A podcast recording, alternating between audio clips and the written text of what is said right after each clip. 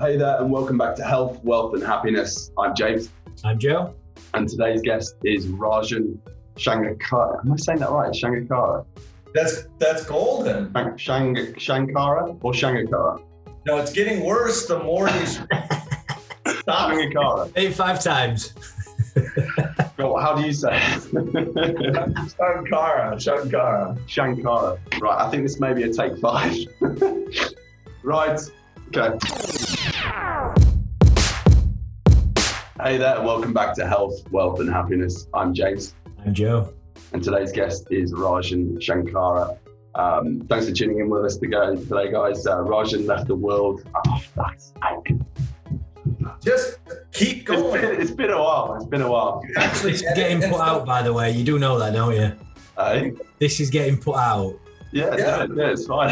Right, I'll tell you what. I'll take over. Raj, why no, don't no, no, no, you're not No, taking no, no, over. No, no, no, no, no, no, no, no, no, no, no, no, no, no, no, no, no, no, no, no.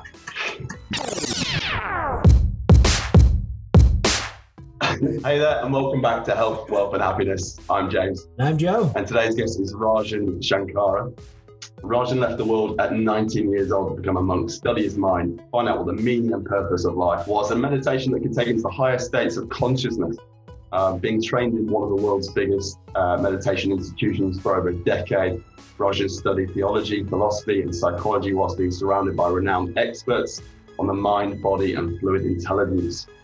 And he's helped edit and publish some of the Hinduism's oldest scriptures on health, balance, and culture. And Rajan has mentored over 1,000 individuals and is an author of four books. Raj, it's good to have you on, my man. Hello. Nice to nice to be here. That was a wonderful reading. Well done. Well done. How's it all going? Tell us, for the listeners, you know, who is Raj? All right, so it's just your basic story of a, of a distraught teenager who doesn't know what the hell life is all about and just decides to leave everything, um, sell his business, and go off into the jungle to study meditation.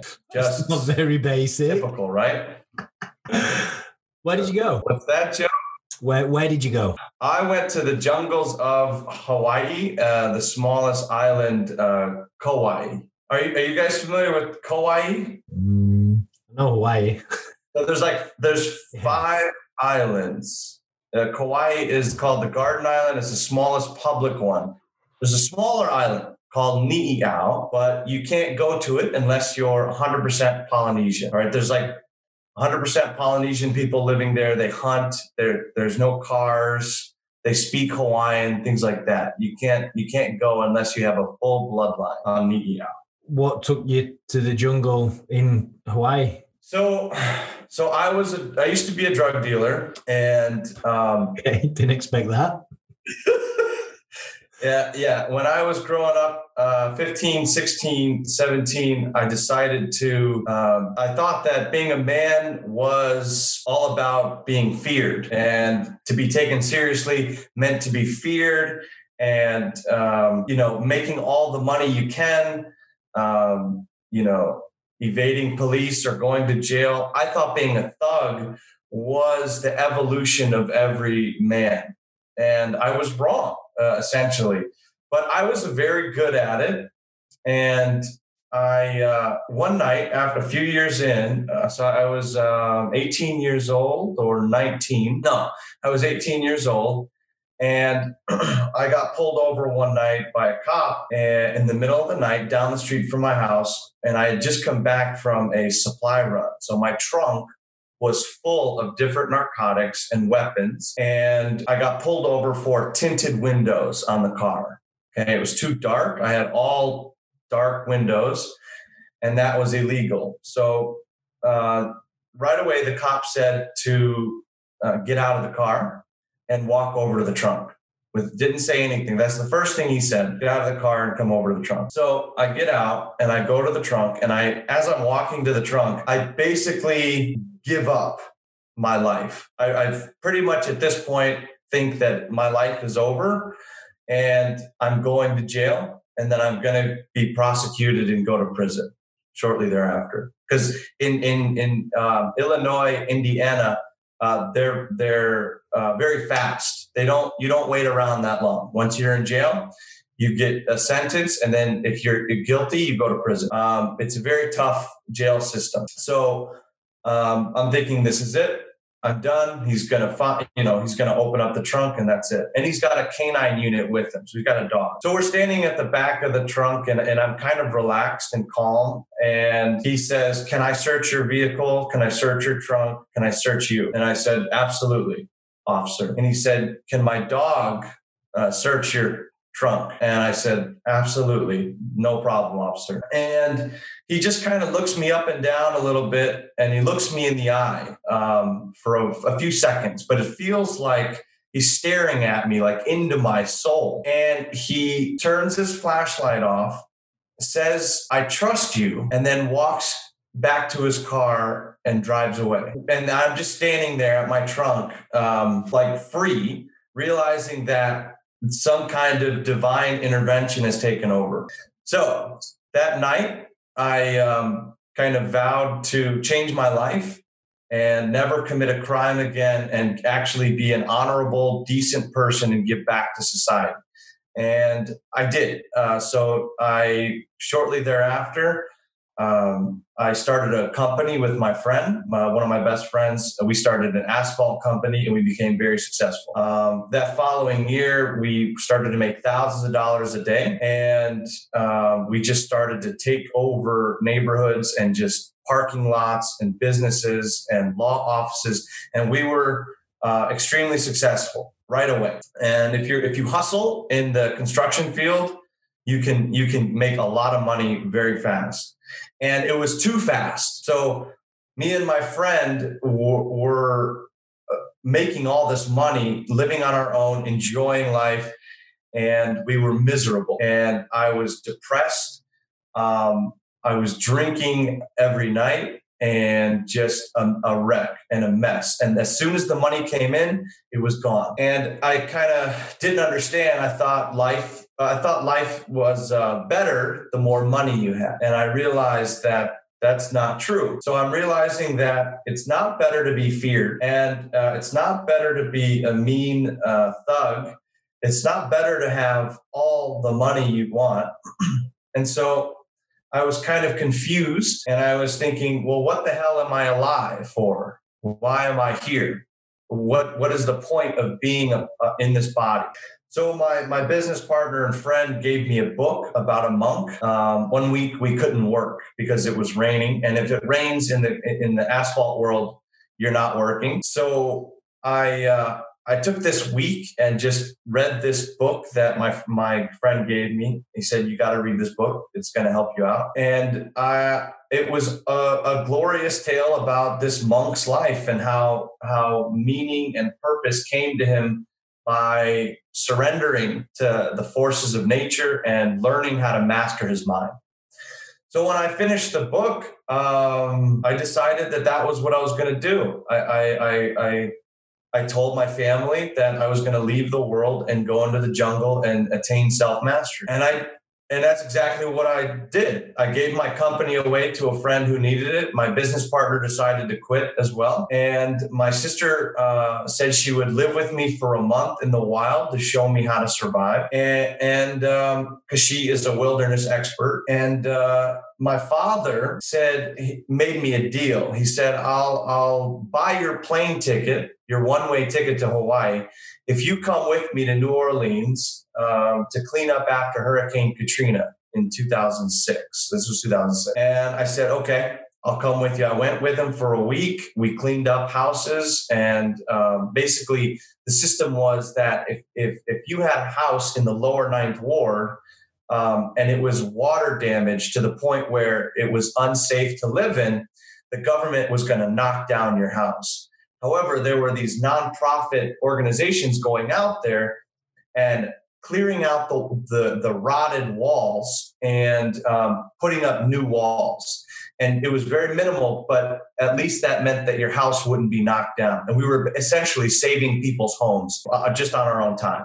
And it was an amazing project. So he, my dad fulfilled his end of the bargain. He bought me my one way ticket to Hawaii. And I ended up finding this monastery about a month in of our of our journey and ended up staying for 12 years and um, uh, learning self-mastery and teaching um, thousands of people um, everything i knew and uh, still doing that to this day leaving i became a civilian in 2018 end of 2018 so i'm now 34 I started that when I was 19. Tell me about what it's like to live in a monastery because I can't even imagine it. Right. That's a good question. So, this was a militaristic organization based on discipline. And you had um, hierarchy. So, everyone was a rank. Um, you have uh, daily roll calls at 5.30 in the morning. If you're, if you're, um, if you're about five seconds late, there's penalties and what? Uh, hard labor all day. Um, so you you want to be on in in line at 5:30, uh, and that's why you had like three or four alarm clocks because if you didn't, you were fucked. And so the first six months. What's an example of hard labor? Doing what? Oh man, say there's like a field, right, uh, and you're in the sun, um, and there's the field is covered in weeds. So normally you just take a tractor and plow through the field and get rid of and till the soil so that you can plant. Uh, but instead of the machine doing it, you did it one by hand, one by one with your hands all day. Wow. Uh, so you quickly learn never to miss, never to miss roll call. It's rule number one. So for the first six months, you're a cadet. Um, there's no penalty. You're just shown the system. You're expected to do your best, and um, only when you come back uh, and take vows and become a monk are you are you uh, under scrutiny and, and penalized for doing things wrong. So the first six months was amazing. Um, I, I uh, was allowed entry by a magical process that I talk about um, in this book that I just published. Basically, being denied entry and denied training, and um, you know, eventually making it in. And um, you you have to kind of um, prove yourself that you're worthy to to become a monk. So that involves uh, staying for six months, learning the system, going through each of the five departments: okay, accounting, um, media and publishing, church membership, uh, temple duties and cooking, and landscaping um, and construction work. So you, you're cycled throughout the departments with other people in your class. I had a, I had a, uh, about four guys in my class in 2006, 2007. Um, I ended up being the only one making it, and uh, it's rare to make it past the six months. so I made it, and you have to leave and go back home, and you have to change your name legally, and then tell everyone that you're going off to become a monk. You can't just stay there and say, I'm going to do this. It's too easy. You have to go and face people that you grew up with. You have to put it in the newspaper in the town that you grew up in. You have to tell your parents. You have to make sure that it's not it's not uh, you know just a, a, vacation. This is something that you're dedicating your life towards. So I, I did that. I was like, of course I can do that, and um, it's it's what I needed. Like the discipline I was I was I was so thirsty for discipline and and um, challenge and hardship and I don't know why, but the the militaristic aspect spoke to me and, and it was like this is self-mastery. And and in fact, I do believe after visiting institutions all around the world like this, um, I believe it is one of the most disciplined and and uh, highest standard institutions in the world. And that's what they told me. They said, This isn't going to be easy. Um, you've never done this before. You've got an attitude. You're egotistical, and we don't think you're going to make it. But you know, you can you can try. So I said, you know, I'm going to fucking try. And um, I was just like when I was a drug dealer. I said, I'm going to be the best goddamn drug dealer I can be. I was like, I'm going to be the best monk I can be. I'm going to do this, and and I, that maintains throughout whatever I do. It's like I'm going to be the best at this that I can, and um, I'm either all or nothing kind of guy. Like when I was drinking, I was like, I'm going to be the best at being able to hold as much as I can when when needed, and I can still hold, hold my own. yes, you didn't learn that trick at the monastery then. so the monks, um, yeah, we they drank every night. Oh, really? Yeah, uh, we drank. So I made 500 gallons of beer every year. I was the head brewer, and I I was in charge of. What did that taste like? Oh, it was good. I studied uh, fermentation science after about two years in, um, and I learned how to make every style around the world. Okay. And we had. Was uh, it good, or did you just convince yourself it was good? The reason I ask this question, so I've got a lot of clients in Saudi Arabia, and over there there is no alcohol, and I've got a lot of sort of British clients over there, and a lot of guys, a lot of friends over there, and every single person you ever meet in Saudi Arabia makes the best beer in Saudi Arabia. okay? And all but one of the guys, which I'll not name him because it might get him in spot of bother, it's disgusting. so I've I've given my beers to beer judges and connoisseurs around the world, and apparently it's it was good. Okay. So yeah, you know, but I'm biased, right? but I didn't fuck around. I mean, I studied. Um, I made a yeast lab and inside a brewery inside the monastery, and I and I studied how to biologically split cells and create pure strains and uh, ferment the the finest ingredients. And um, I think I did a pretty good job.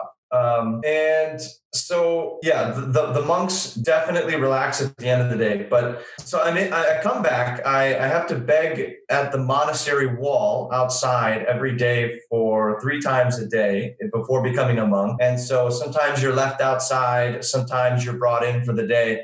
Every day, though, you have to perform this this um, hours long uh, meditation where you're sitting at the wall and monks are walking by and they're like, You're not going to make it. You know, this is too hard. You might as well leave now. And there's, you are immediately psychologically broken down. And so that they can, and you have to be before the age of 24. You can't, you can't come in if you're older than 24. Uh, it's too hard to break an old man. So um, I made it through that stage. I come in and I'm, I'm set to the landscaping and construction department um, and I did that for seven years. I learned construction, carpentry, electrical, plumbing, uh, landscaping, farming, gardening, uh, mechanics. You're, you're turned into a machine, basically, that can meditate and, and be clear on the inside and follow instruction and orders and be clear on the outside. And it's yes, sir, yes, sir, yes, sir. And um, th- that's how it is. And there's this philosophical side where you're a monk but then there's a soldier side and, and you're a priest at the same time learning invocations in the temple and it's it's truly a classical priest philosopher soldier type uh, situation that you had in um, 16th century japan 15th century japan uh, how priests buddhist priests were trained. And that's where the founder got his inspiration um, from Japanese culture. And um, you, you're allowed to learn and excel in different areas on your off time. So it's like 5:30 roll call, six o'clock meditation, seven o'clock to 7:15 free time, 7:15 to 8 breakfast, 8 o'clock to 12:30 work, 12:30 to 108 uh, cleaning, 108 to 1:30 lunch, 1.30 to 3 o'clock gym training 3 o'clock to 6 o'clock work 6 o'clock to, to 7 o'clock training again and 7 o'clock to 9 relax have a drink have a glass of wine a glass of beer with, with your brothers and then 9 o'clock lights out and you do it all over again. So i did that for 12 years. Seven days a week? Uh, five to six days a week. We had one day to two one and a half days where you still had to work, but you could uh, wake up at like six instead of four or five. So it was a little relaxed um, on one day or one and a half days, depending on the calendar. We didn't use the Gregorian calendar, yeah? We, we used the lunar calendar. So we went off cycles of the moon and the sun, according to Eastern astrology and astronomy. So we used the Gregorian calendar around the world uh, because of Christian domination. But in a, in, a, in a monastery practicing an Eastern faith, like Hinduism or Buddhism, you wouldn't follow a Gregorian calendar because that's a uh, based off um, something that you don't you don't necessarily follow. Does that make sense? Yeah. yeah. So you had a lot of impact on a lot of people doing what you did for that 12 year period. I mean, for you personally, what was the shift? What made you say, I want to come out of that environment now and go back into the real world? What was that shift? What was that moment? So um, before before you take final vows, basically this academy takes about 12 to 15 years to graduate from. Meaning, upon graduation of the lower ranks, you you sign your final rank vow. You, you, you become the highest rank uh, that you can essentially before becoming a guru and that's not guaranteed so you don't know if you become the head of the monastery unless you're appointed that it's just like you don't know if you're going to be a pope you're just a bunch of cardinals get together and they're like this is the guy um, so and same thing in the monastery uh, to, to assign the founder or to, to assign the head of the monastery the the senior group gets together and they're like, all right, this is going to be the guy. So my guru was the head. He was chosen um, from his from the founder, and um, so everyone else tries to attain this higher rank, and it's called Swami or Sannyasin. It means one who's thrown down the world, and um, you it's a lifetime vow. So every everyone before that is on two year vows, and um, I so at the ten year mark. I was entering the stage before that highest rank. Okay, so I had done well. I had been promoted accordingly. And before you go into that rank, you have to go into a two year period, what's called inner fire. And it's a challenging period um, of intense work and meditation and another psychological breakdown known as the death of the ego. And you're brought into um, a hellish, depressive, anxiety state of psychosis so that you can kind of lose your identity and regain it as to who you really are in life. And you either go one way or the other. You either find out you are supposed to be a monk or you find out you're not supposed to be a monk. So after the two, 10 years into it. What? And you only find this out 10 years into it. Yeah, yeah. That's why I say the, the institution itself is is unique.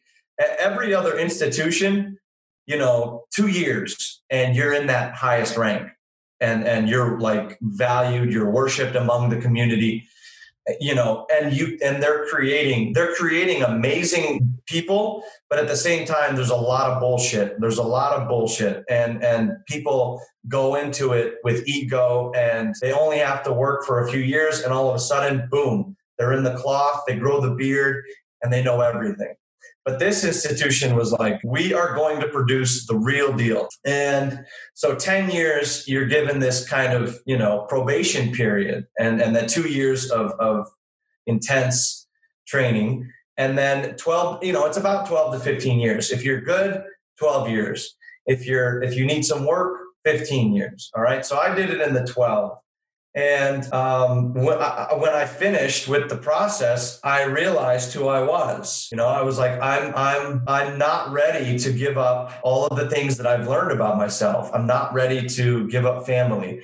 I understand the value of family now. For the first time in my life, I understood how precious family was. I wasn't ready to give up, um, you know, fitness and and and personal training and learning about biology and and and psychology and, and helping people. So, in the rank that I was going to, you essentially die as an individual and you're reborn into the group. And I wasn't ready to give up individuality. I was finally understanding the power of individuality and how each man and woman themselves are this walking scripture. They're a walking cultural lineage in and of themselves. So to be a part of the group would have meant self destruction of who I had become. And I had loved who I had become. And that's the challenge. That's the challenge of what they're asking you. And they know that. And so. So was it your choice? was it what? your choice? Was it your choice to pull the plug? It, has to be. Yeah, it has to yeah. be. You're not in prison. You know, you're not you're not forced to be there and and you're but you are forced to make a decision mm-hmm. and uh, I was given two years to, to specifically think about the, that decision, and I made that decision. Um, and, you know, at this point, you only see your family maybe once every five to eight years. Um, you talk maybe once a year, uh, if that. And taking that vow means that highest rank means you don't communicate with family anymore. You you have a yeah you you have a funeral ceremony.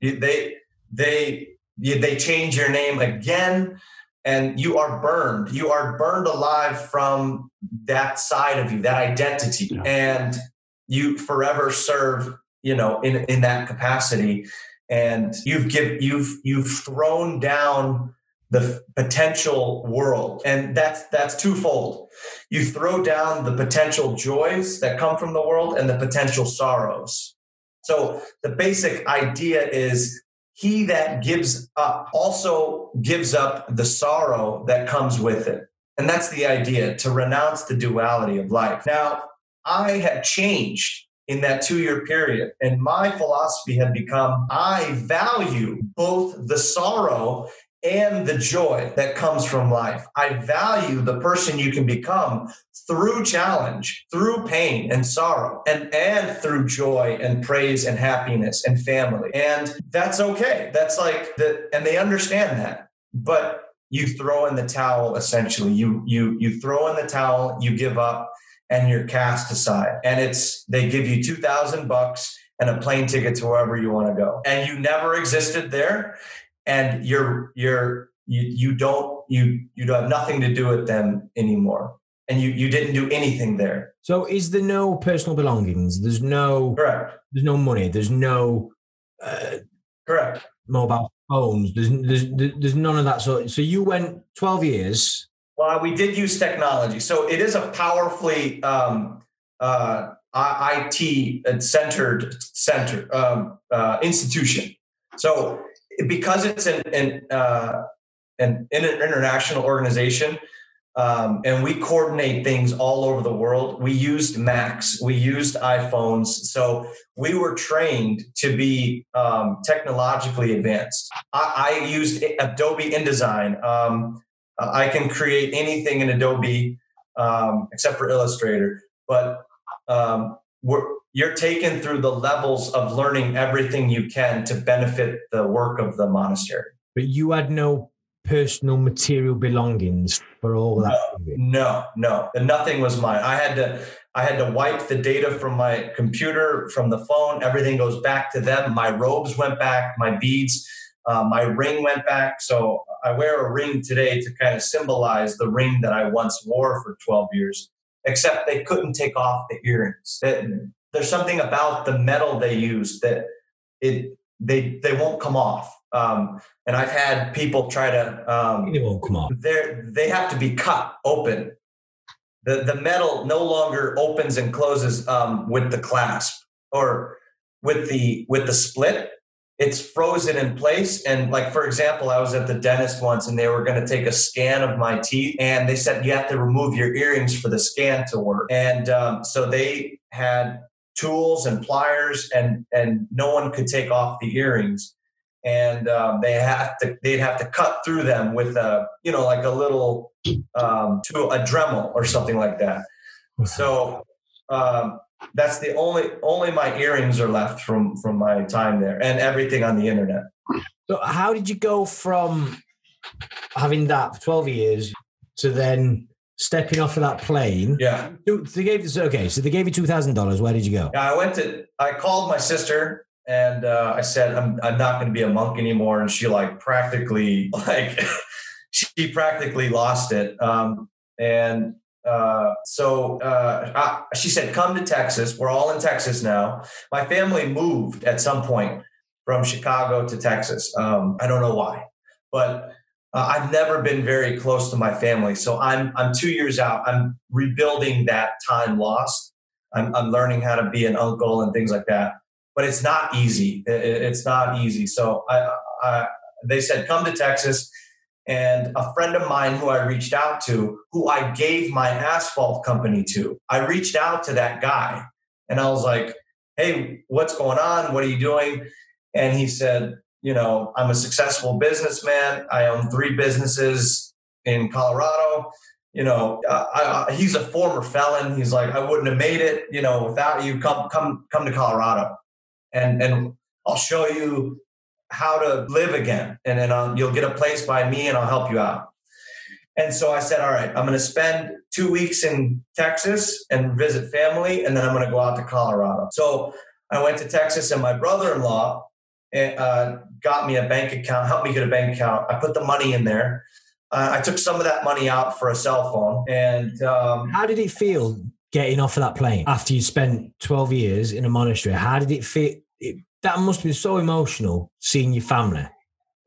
yeah, it was. It well, so it, uh, uh, I was trained how to be a soldier, so I felt very much like a soldier and people would come up to me and be like, "How long did you serve?" And they, you know, just that's the first thing they would say to me. Um, you know, we were taught to sit up straight, to walk straight, you know, not look at the ground.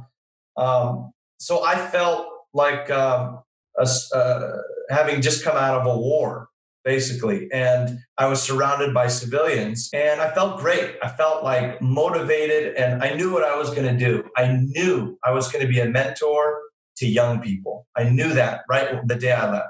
So I had two days to leave. Thanks. So I had two days to assign all my duties to someone else in the department. And um, I wrote down some valuable phone numbers of people that I had met along the way.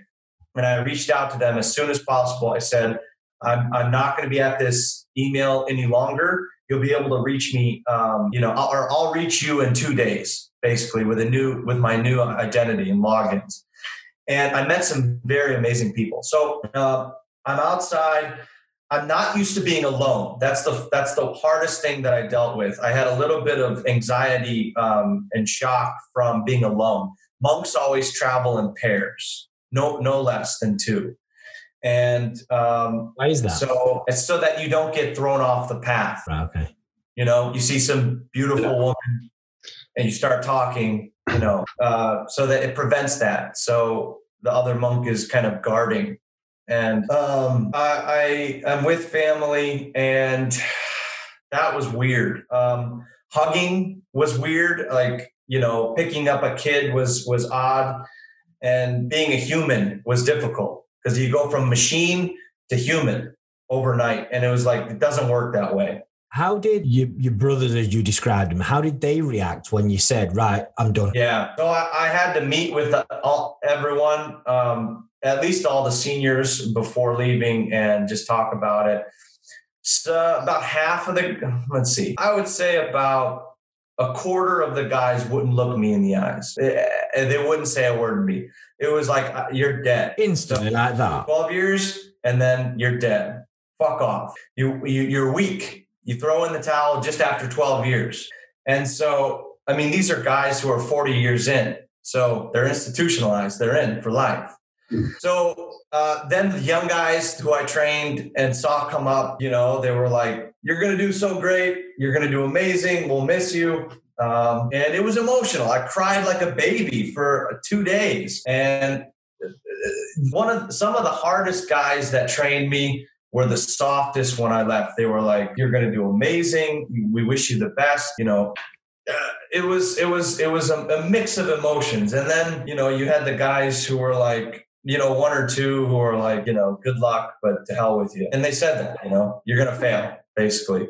Wow. And these are the people that you put your your soul into. You, they're your family. That's all you know. And so they're telling you different things. And so you have the guys that you trust, and they're like, look, eh, the other, don't listen to the, the other guys. They're, they're going to give you the most shit. Um, and it was emotional. It was emotional. And, and, and then on the day that you have a plane ride, you you gather your shit and walk out the gate and never come back. Um, so the guy who picked me up, so I told, so a good friend of mine was a tattoo artist. I'm covered in um, tattoos around my body. Um, and we had a tattoo artist on the island who uh, did cover ups for the monks.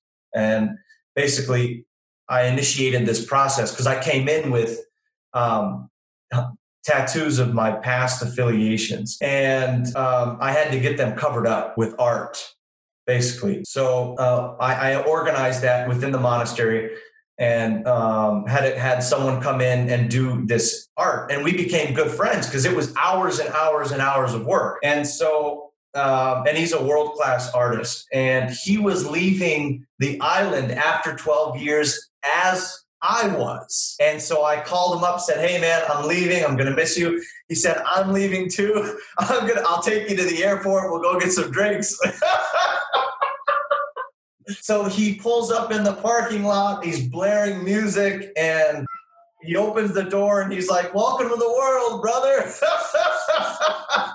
but uh, yeah, i I'm, I'm so had you not heard music for 12 years? No, uh, we weren't allowed to listen to like pop culture, and and we could only listen to cultural um, uh, cultural music, like um, you know um, Indian drums and flutes and things like that.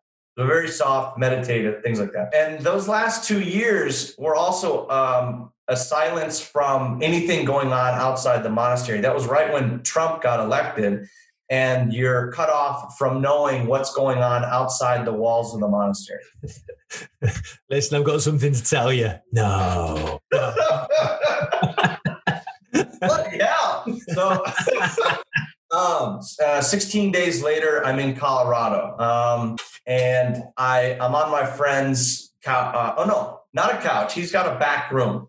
He clears out his back room, um, and it's him and his wife and his two dogs. And we basically spend the next few days catching up. Um, and we he then invites me to um, a mountain biking trip. So in the monastery, I was actually allowed to learn um, mountain biking. I, I, was allowed to buy a bike, and and uh, Hawaii is a beautiful place to explore. So the monks on the day off, they went out, they went hiking and stuff like that, and would go to the beach occasionally. So um, I ended up falling in love with mountain biking. And so he was a mountain biker. I was a mountain biker. We, we went on this trip. I met his friends and I start to normalize a little bit. And then I come back to his place.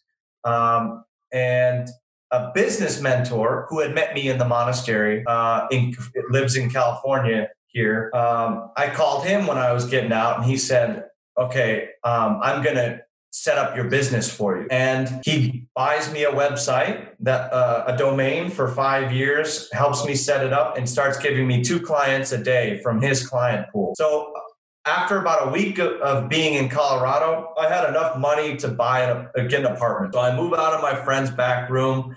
I get an apartment. I'm up at 4:30 teaching meditation to people in California. At 5:30 teaching classes, and then um, my friend in Colorado got me a job in the city, um, personal training you know, from noon to the end of the day. So I'm working, I'm doing about 12 to 14 hour days on the grind, doing what I'm doing. And it all starts from there and just putting what I learned into practice. And I've been doing it ever since I got out. And then that's how Zen Mind Academy started to grow, you might say. And yeah. Tell us a bit about your book as well whilst we're at it. The, the personal training um, in the afternoons, that's how I met my partner that I'm with. And, yeah. and we're now in California. Um, I got direct training from my business mentor out here. He helped me out. He helped me get set up out here. And then um, one of my students that he introduced me to when I first got out who's the director of NARI, which is the Research Institute for NASA, is is now is now helping me work for NASA. So um, that's how I've just been meeting people and teaching, and then people then in return help me and and have been giving me a name for myself. So if you could go back all those years to 18 uh, year old Rajan, uh, what advice would you give yourself? Um, I've thought about that before. I, I would, I would. There's a couple parts of me that would say different things. I mean, everything that happened was for a reason. If I didn't get pulled over that night, probably would have been in jail or dead.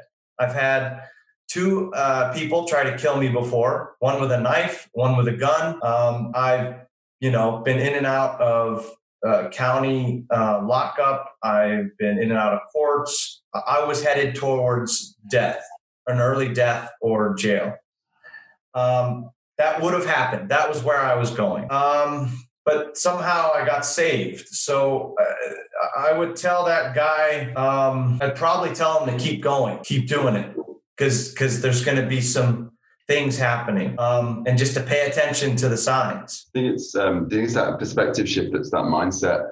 A lot of us fall into that victim mindset of these things they happen to us. They don't really happen to us, they happen for us, don't enable us to become the next person, fail forward, shift your perspective and become the man you want to become. Yeah, that's why that that's that's why that philosophy, that's why I call the book Everything is Your Fault. It's like your success is your fault. Your your your failings are your fault. Mm. Um, it, the more you can absorb as your responsibility, the more people will trust you. The more trust that you have, the more honor and, and responsibility and, and drive and willpower you will have. The more willpower you'll have meaning and purpose. And then eventually you start changing other people. And you you finally have a have a reason to be alive. And I suggest that we're never alive. We never go through anything from just ourselves. We go through it for someone else in the future. And if we can attain that level of detachment, then you can immediately transform all of your reactions into something positive, into something dynamic and fluid so that you can change on a day-to-day basis and not get stuck in old patterns, old scripts. And you know discouragement is like a thing of the past. It's frustration is a thing of the past. Um, and it, it, comes up from time to time. And my my teachers would say we, we're not trying to attain perfection. We, that's not possible in this body what is possible is progress and we we can immediately kind of transform after our reactions. It's not that we'll ever be reactionless. It's not that i'll ever i'll never get frustrated again. It's just that if i can instantaneously become another person then that reaction will subside faster than a blink of an eye. And if I if I hear news of something that can be pursued per, perceived negatively, I can sort of blink like an elite tennis player. The difference between an elite tennis player in the Olympics and those that come just before them is the ability to recover between when the ball goes out of their hand and comes back up. And they have this mental game so t- tuned in, dialed in. If I can do that, that means I can perceive data and immediately transform it through a series of filters and spit it back out as good. This is my purpose. This is something that's supposed to happen. You're never going backwards. You're always going forward in some other way. Things like that. Where do you, where do you see this taking you next? Right. Well, um, my partner and I uh, have started a nonprofit uh, organization called Zen Mind Academy. Um, I've, I've so far mentored about 500 young men by myself and I've uh, created systems for young men to evolve out of their own bullshit um, and just try to dose them and inject them with responsibility on a schedule. And I want to do that for many, many, many people, as many people as I can. So um, we've gathered some powerful people that I've met along my journey, and we have five board members now. And we are we started with a digital curriculum, and young men have started to receive the training. And every week we we highlight one of those young men who have changed their life um, because of the being involved with my work. And um, I want that to continue on until I die and beyond. And then you know we're going to have a facility we're going to have grounds we're going to have residency programs for six months you can come train learn business farming gardening um, accounting uh, meditation you know zen training uh, physical discipline and then spit back out into the world to change something else yeah well where, where can we find the book where can the listeners find your book uh, it, it, hits Amazon early next year, but you can buy it from me. Um, I'm almost out of the first batch, but um, you go to my website, rajanshankara.com slash the book, and uh, that'll bring you to the to the buying page, and, and it should still be up. Uh, we still have some copies left. Uh, where where can the listeners find you? Um, so I do a lot of my work on Facebook. Um, Zen Mind is on Facebook. I do Instagram, but if you Google my name, everything comes up all at once. Uh, I've, I've got I'm the only one, only only Rajan Shankara who's on the on Google the first like three pages. Oh man, thank you very much for your time today. I really appreciate it. Um, Oh, thank as I was saying, yeah, as I was saying before, very inspirational what you do, um, and you're leaving a lot of impact. So uh, hats off to you, man. Good stuff. See you in the next one. Good stuff, guys. Guys, Cheers. right.